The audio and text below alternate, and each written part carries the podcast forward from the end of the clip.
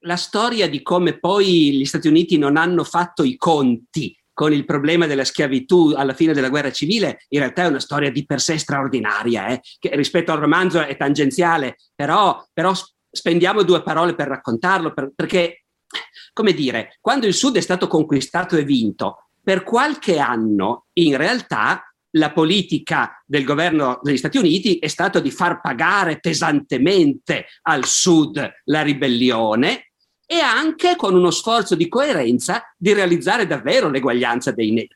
De- negli anni che chiamano loro nel loro linguaggio storiografico la ricostruzione, no? Ecco, per dieci anni e sono gli anni nei quali è ambientato appunto i Via col Vento, quando gli ufficiali in, in nordisti pattugliano il sud e nelle case dei piantatori, come dire, si cospira in segreto e nasce il Ku Klux Klan. Allora, in quegli anni effettivamente i neri sono davvero trasformati a forza in cittadini e portati a votare scortati dalle truppe federali e succede che sta- in alcuni stati del sud i neri sono addirittura più numerosi dei bianchi o siamo lì. Eh, il risultato è che in, quei, in, quegli anni, intorno al 1870 così, eh, gli stati del sud mandano a Washington senatori e deputati neri, no, ecco, che sarebbe stata una cosa inimmaginabile già qualche anno dopo, perché quella cosa provoca un tale risentimento, una tale spaccatura, appunto, il Ku Klux Klan non c'era mica prima della guerra civile, non ce n'era bisogno. I neri erano schiavi, ogni padrone si occupava dei suoi e adesso invece i neri sono liberi e sono in mezzo a noi. E nella psiche del sud, secondo me, secondo me, io ho avuto l'impressione che sia soprattutto lì che si comincia a poter parlare di odio per i neri. Perché finché, finché tutto andava bene, i neri erano, come dire, eh, considerati come dei poveri bambinoni, considerati come schiavi da far lavorare e anche gente di cui noi ci prendiamo cura perché poverini da soli mai potrebbero cavarsela, è una razza inferiore, ma non serpeggia nel sud prima della guerra l'odio per i neri, mi sembra, che invece c'è dopo. Il linciaggio nasce dopo.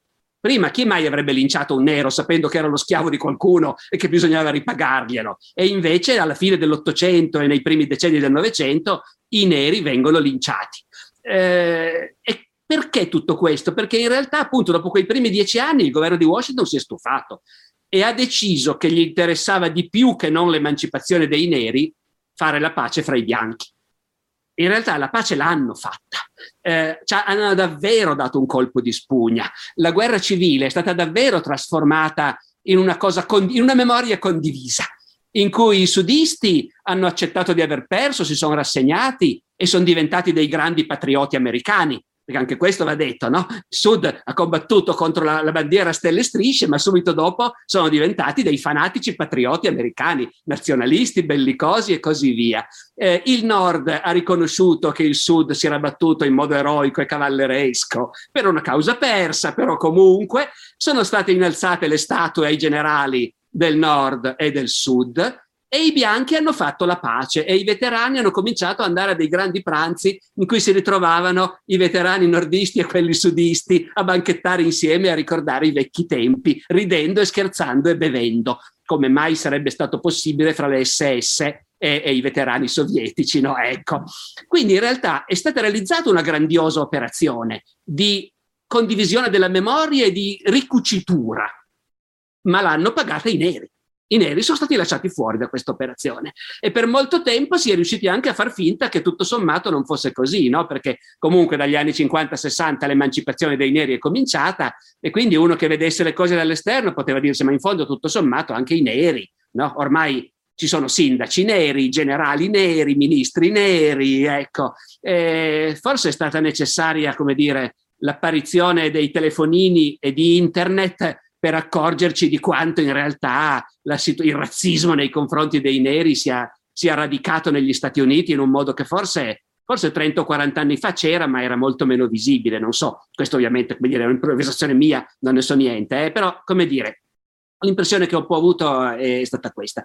Eh, Sara, se ho ancora due minuti, volevo... Sì, sì, certo. Ecco, voi diceva, Marino diceva giustamente anche no, ma questa storia di come chiamare la guerra, in realtà, è una cosa essa stessa interessante.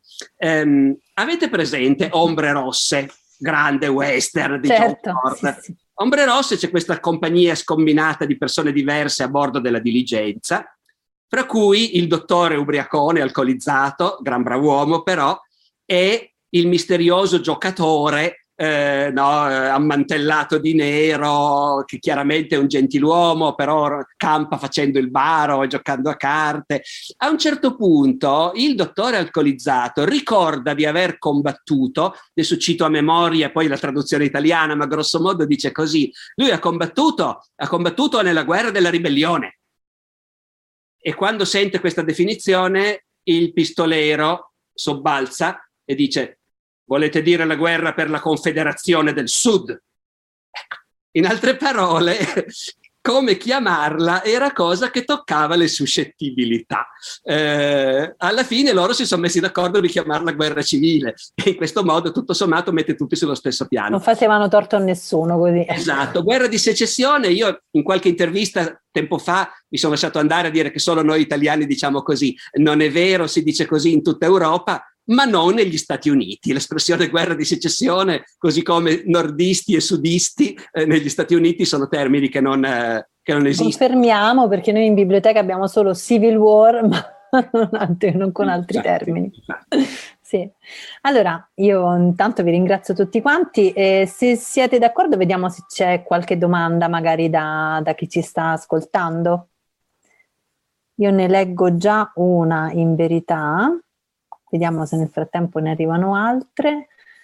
Daniele scrive, professore, allacciandomi all'argomento, vorrei chiedere al professor Barbero cosa ne pensa dell'attuale dibattito sull'inginocchiamento o meno dei calciatori delle nazionali di Euro 2020. Personalmente mi sento vicino alle cause per cui combatte il movimento Black Lives Matter, ma ritengo l'inginocchiamento in Italia decontestualizzato. Queste sono quelle domande difficilissime su cui si rischia di dire delle cose che poi appunto magari decontestualizzate fanno poi il giro del web e esatto. polemiche. Esattamente. Allora, devo dire, io preferirei un mondo in cui chi vuole combattere per una buona causa lo fa separatamente dal, dal, proprio lavoro, dalle occasioni in cui appare in pubblico per altri motivi e lo fa manifest- partecipando a manifestazioni convocate allo scopo e in cui uno decide ci vado, non ci vado, mi metto in campo.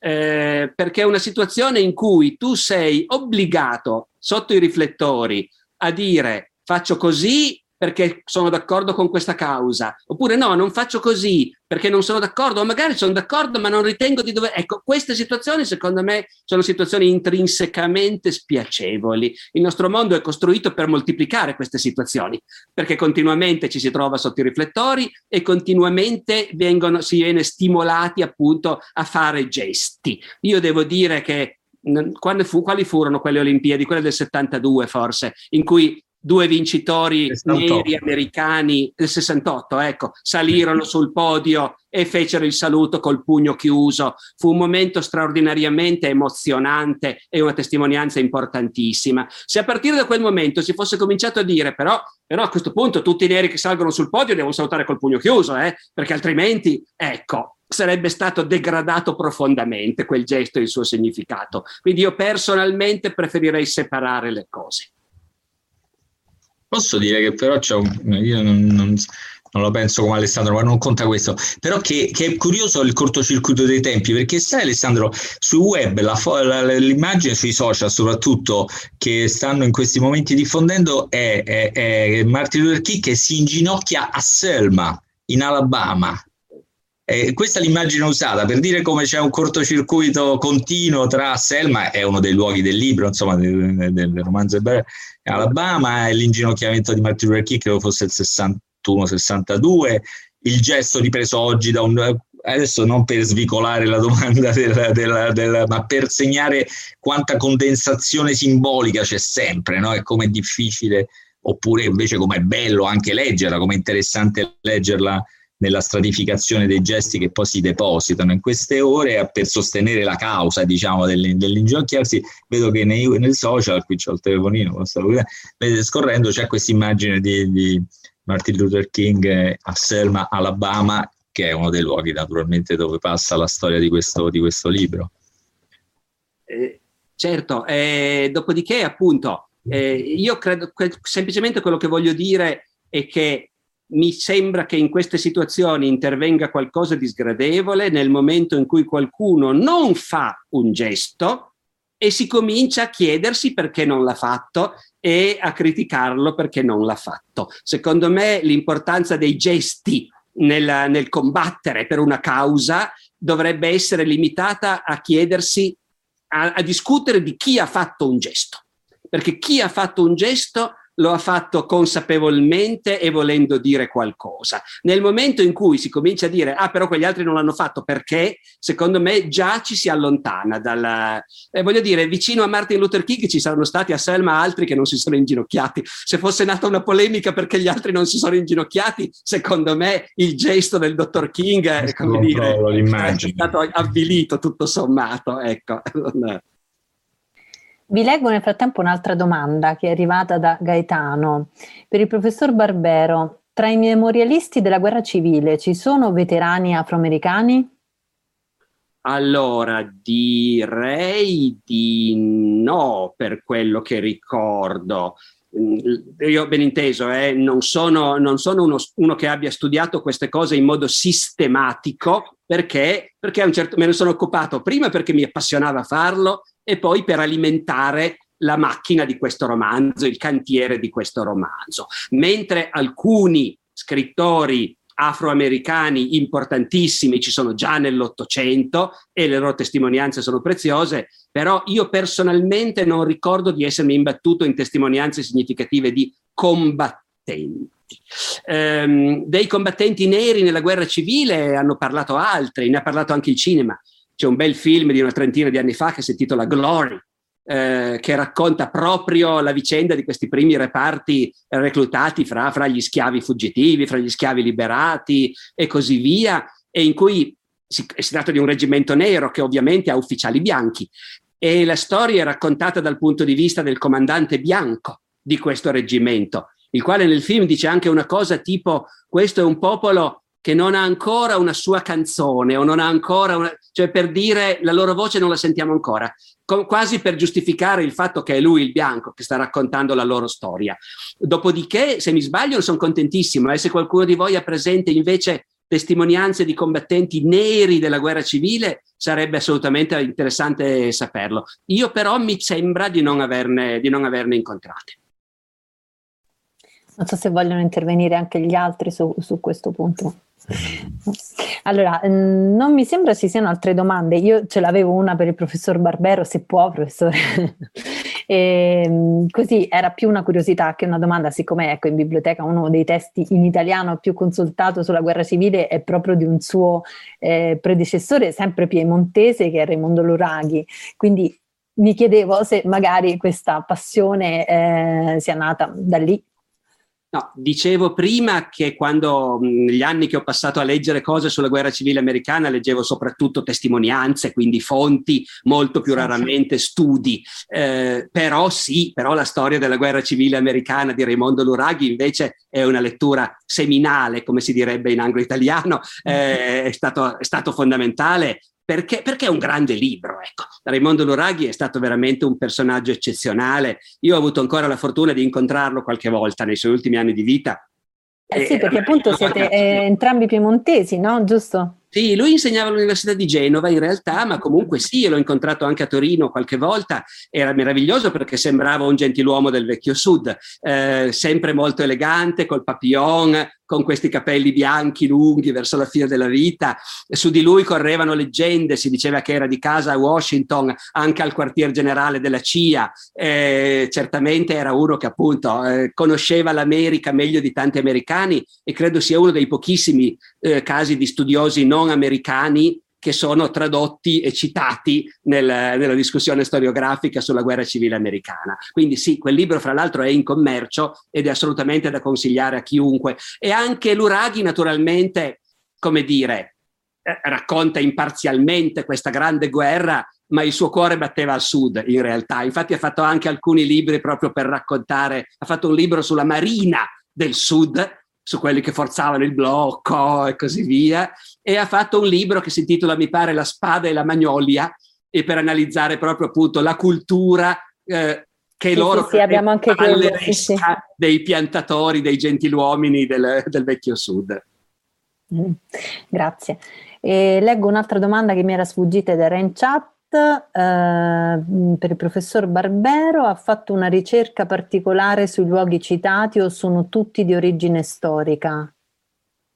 Eh, è da intendersi nel senso che io ci sia andato, credo. No, non lo so. Eh, no, allora, allora, io ho fatto semplicemente questo. Eh, siccome questo è un romanzo, io me lo sono portato dietro per molti anni, è stato un cantiere aperto molto a lungo, a me piace lavorare così, far sedimentare le cose addirittura per decenni certe volte. Quando io ho cominciato a interessarmi di queste cose, mh, mm, non c'era ancora neanche Google Maps, eh, per cui io ho provveduto a comprare una cartina, una mappa dell'Alabama. E sulla mappa dell'Alabama ho scoperto che esiste una contea che si chiama la contea di Marengo. E lì mi sono detto: no, se, se, faccio questo romanzo lo devo ambientare nella contea di Marengo per forza di cose. Eh, non ci sono mai andato, non credo nell'andare fisicamente nei posti quando si prova a raccontare come erano nel passato. Ecco, bisogna vederli attraverso gli occhi di quelli che c'erano e, e non con i propri occhi di, di, di contemporanei.